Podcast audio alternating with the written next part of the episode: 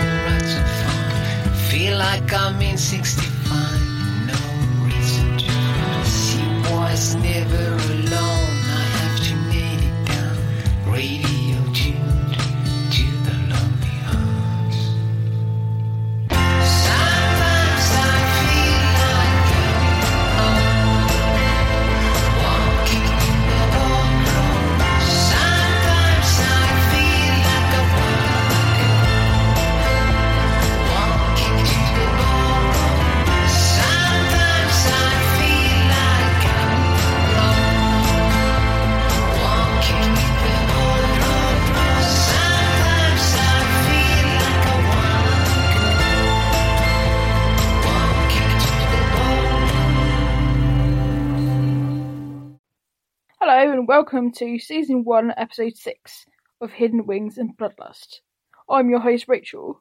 Now I hope you're all good and well. I want to first of all make an announcement. So we're about halfway through the season and I'm having a two week break as it is shortly to be the Jewish holidays of Rosh Hashanah and Yom Kippur. And secondly, there was a climate strike all over the world last Friday and I wanted to express my support and solidarity with those taking part. So, with that in mind, I've decided to recommend a podcast I've been listening to. The Species podcast by Mackin is one I highly recommend. Each week, the host Mackin discusses a different animal on his show, and this week it was the Humboldt squid. That is an animal which can potentially eat humans, and it is becoming more numerous because of climate change and because of humans killing all of its natural predators. So, if you don't want killer squids to eat everyone, that is pretty much an incentive to do something about climate change, isn't it? I mean, it really is, isn't it? Other animals he's discussed on his show have been a lot more inspiring and cute, like the kea, like the coelacanth. Okay, maybe the coelacanth isn't cute, but you know what I mean, and much more. So, if you want to learn about weird and not so weird animals, then please check out his show. Now, you may not think that if you're happily listening to a show about ladybirds from the UK, you've got much reason to think about what happens in North Korea. Well, there you be wrong. Because there are ladybirds in North Korea. So, in 2012, Takanobu Kitano and Changdo Han, both at universities in Japan and presumably with the agreement of the North Korean government, conducted entomological surveys around a series of locations in North Korea. And I really apologise in advance if I've got the names wrong of these, like please get in touch if I have. They included Pyongyang, Ketchon City, Erlin Waterfall, Mount Myohang San, Mount Pekso San, and presumably more, as following this list it just simply says etc. And I'm really sorry, I'm going to go off on a slight diversion here, because I think it is absolutely amazing that these guys went all the way to North Korea just to look at ladybirds. I mean, it's definitely my number one place to go and find a ladybird there, North Korea. And they seem to have quite a lot of ladybirds there. and there's quite a few I actually don't recognise the names of. There are, perhaps unsurprisingly, the Seven Spot and the Harlequin in North Korea, along with the Cream Spot and quite a few we don't really get over in the UK. It is good to know, isn't it, the good old Seven Spot really seems to get around, even in North Korea. They also found a number of other beetles and insects. But the other find, which I've got to say I was quite surprised over, was the ladybird we're going to talk about today, Stethorus pusillus, the dot ladybird. And it is a ladybird which I myself only saw for the first time recently. So, Stethorus pusillus is the smallest ladybird in Britain, and it's even the smallest ladybird in Europe. And in fact, the name that it's been given points to its small size, as does another common name usually given in America, the lesser mite destroyer. This ladybird is tiny. It is no more than one millimeter long. It's frequently even less than that. Its wing cases are entirely black, with fine hairs all over its body. And it does have yellow legs, or a yellowish brownish colour anyway, if you can actually get a big enough close up enough to see the colour of its legs. It has a rounded and slightly domed ladybird shape, and it does sometimes appear to be a slight bit of confusion because it can also appear under the name Stethorus punctillum. In 2018, this was changed to Stethorus pusillus in the entomological bulletin, the Duff checklist. That's a great name, isn't it? The Duff checklist. But it does still frequently get referred to by its old name.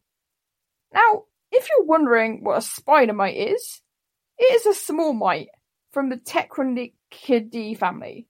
It is usually less than one millimeter long, and it gets the spider part of its name from the fact that it can sometimes spin a silk web.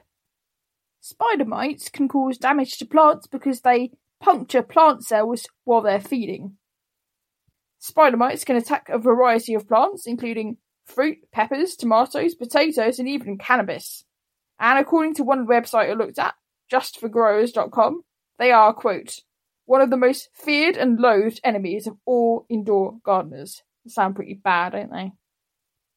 Now, Stethorus pusillus can survive all kinds of conditions, some better than others, and high humidity and high temperatures don't really seem to bother it to the same extent as maybe other ladybirds do, at least not much in the short term. Although it does survive longer with an overwintering period. You may not be surprised to learn that the cannabis industry is very keen on Stethorus pusillus for getting rid of these pests. And a variety of websites I found, especially for hemp production, were offering the ladybirds for sale, with one describing how it can find its prey simply by its sense of smell. And it's an excellent flyer. Unusually for a ladybird, and perhaps because it is so small, it doesn't really go for aphids that much. Its preferred food is spider mites and sometimes thrips. But if the aphid is sufficiently small, the ladybird would attack. It seems to be something of a generalist and eats mites from all types of plants. So, in order to produce viable eggs, the adult female must eat over 20 spider mites every day, and some reports show that the ladybird prefers eating spider mites' eggs to other stages of the life cycle. The eggs of Stethorus pusillus take three to five days to hatch, and the larva takes eight or nine days to develop into a pupa. If they even survive, that is, because eggs and young larvae experience the highest mortality. Both the pupa and larva are less than half a millimetre long, and once the pupa has developed, it will take a further eight or nine days for the adult ladybird to emerge, and a further week after that before the ladybird is able to mate and lay eggs. Both the larva and pupa are black and covered with tiny hairs, and the egg is only around 0.1 millimeters long. In the wild, the ladybird can live up to two years, and in that time, the female can lay up to a thousand eggs. In contrast to other ladybirds, which lay their eggs in batches, Stethorus pusillus lays its eggs singly and lays between 3 and 13 eggs per day. But this ladybird is often used for biological control, and under those circumstances, in greenhouse conditions, the ladybirds usually live no more than 60 days, producing no more than 150 eggs in that time. This lack of an overwintering phase can shorten its lifetime, as usually that period gives it a rest from activity and a chance to hibernate. Now, a few weeks ago, when I was at the recording event at Perivale Wood, which I discussed during the episode on Rhizobia satura, we did actually find a Stethorus pusillus ladybird. it was beaten off of one of the trees. You'd be very pleased to know it escaped being preserved, and at the end of the day, I released it back into its natural habitat. It was quite an energetic little thing, although it did seem to want to hang around rather than go off into the wild. I'm actually not sure what Stethorus means in Latin. I was unable to find this out, but punctillum means a dot. Punctillum is part of its old name. Whereas pusillus means very little, small, petty, or insignificant. But while this applies to the ladybird's small size, it definitely does not apply to its appetite. It can eat up to 150 spider mites per day, which is somewhat of an impressive feat for the smallest ladybird in Europe. And in what's becoming a very common theme, Stethorus pusillus was introduced to America to control spider mites, although its original range is from Western Europe to Japan. I really hope you've enjoyed this episode. I'm really sorry if it's a bit short. One thing I've learned through researching the episode is that although the ladybird is tiny, there's still such a lot of interesting and memorable information to learn about it. For example, I'd never have thought the tiny ladybird I saw crawling around a test tube a few weeks ago in Perivale Wood would also be found in North Korea and be so useful to the cannabis industry. It's another one of these ladybirds that if you saw it, you wouldn't even notice it was there, and you probably wouldn't even know it was a ladybird unless you looked a lot closer. So, the answer to last week's Coccinella Day, you know, was that a prosternal keel is a raised area on the underside of a ladybird. It's how you tell Rhyzobius datura and Rhyzobius chrysomeloides apart, because Rhyzobius datura's prosternal keel is in a pointed shape, whereas in Rhyzobius chrysomeloides it's round shaped. And this week I want to ask the question, how long can a seven spot stay in the air for? I bet you're going to have to go all the way back to episode one to find out the answer to that one. So, thank you so much for listening to the show. I'll return in a few weeks with episode 7. And if you're from North Korea, or you've been to North Korea and seen the ladybird there, or indeed if you've seen any other spider mites getting high on a cannabis plant, I really want to know. If you like this episode, please subscribe to my Facebook page, Hidden Wings and Bloodlust Podcast, or send me a message on Instagram at 365.ladybird. You can also subscribe to my Patreon at www.patreon.com slash Hidden Wings and Bloodlust.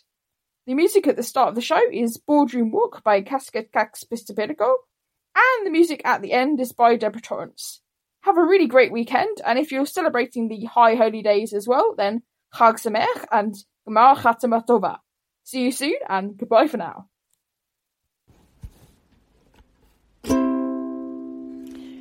Dear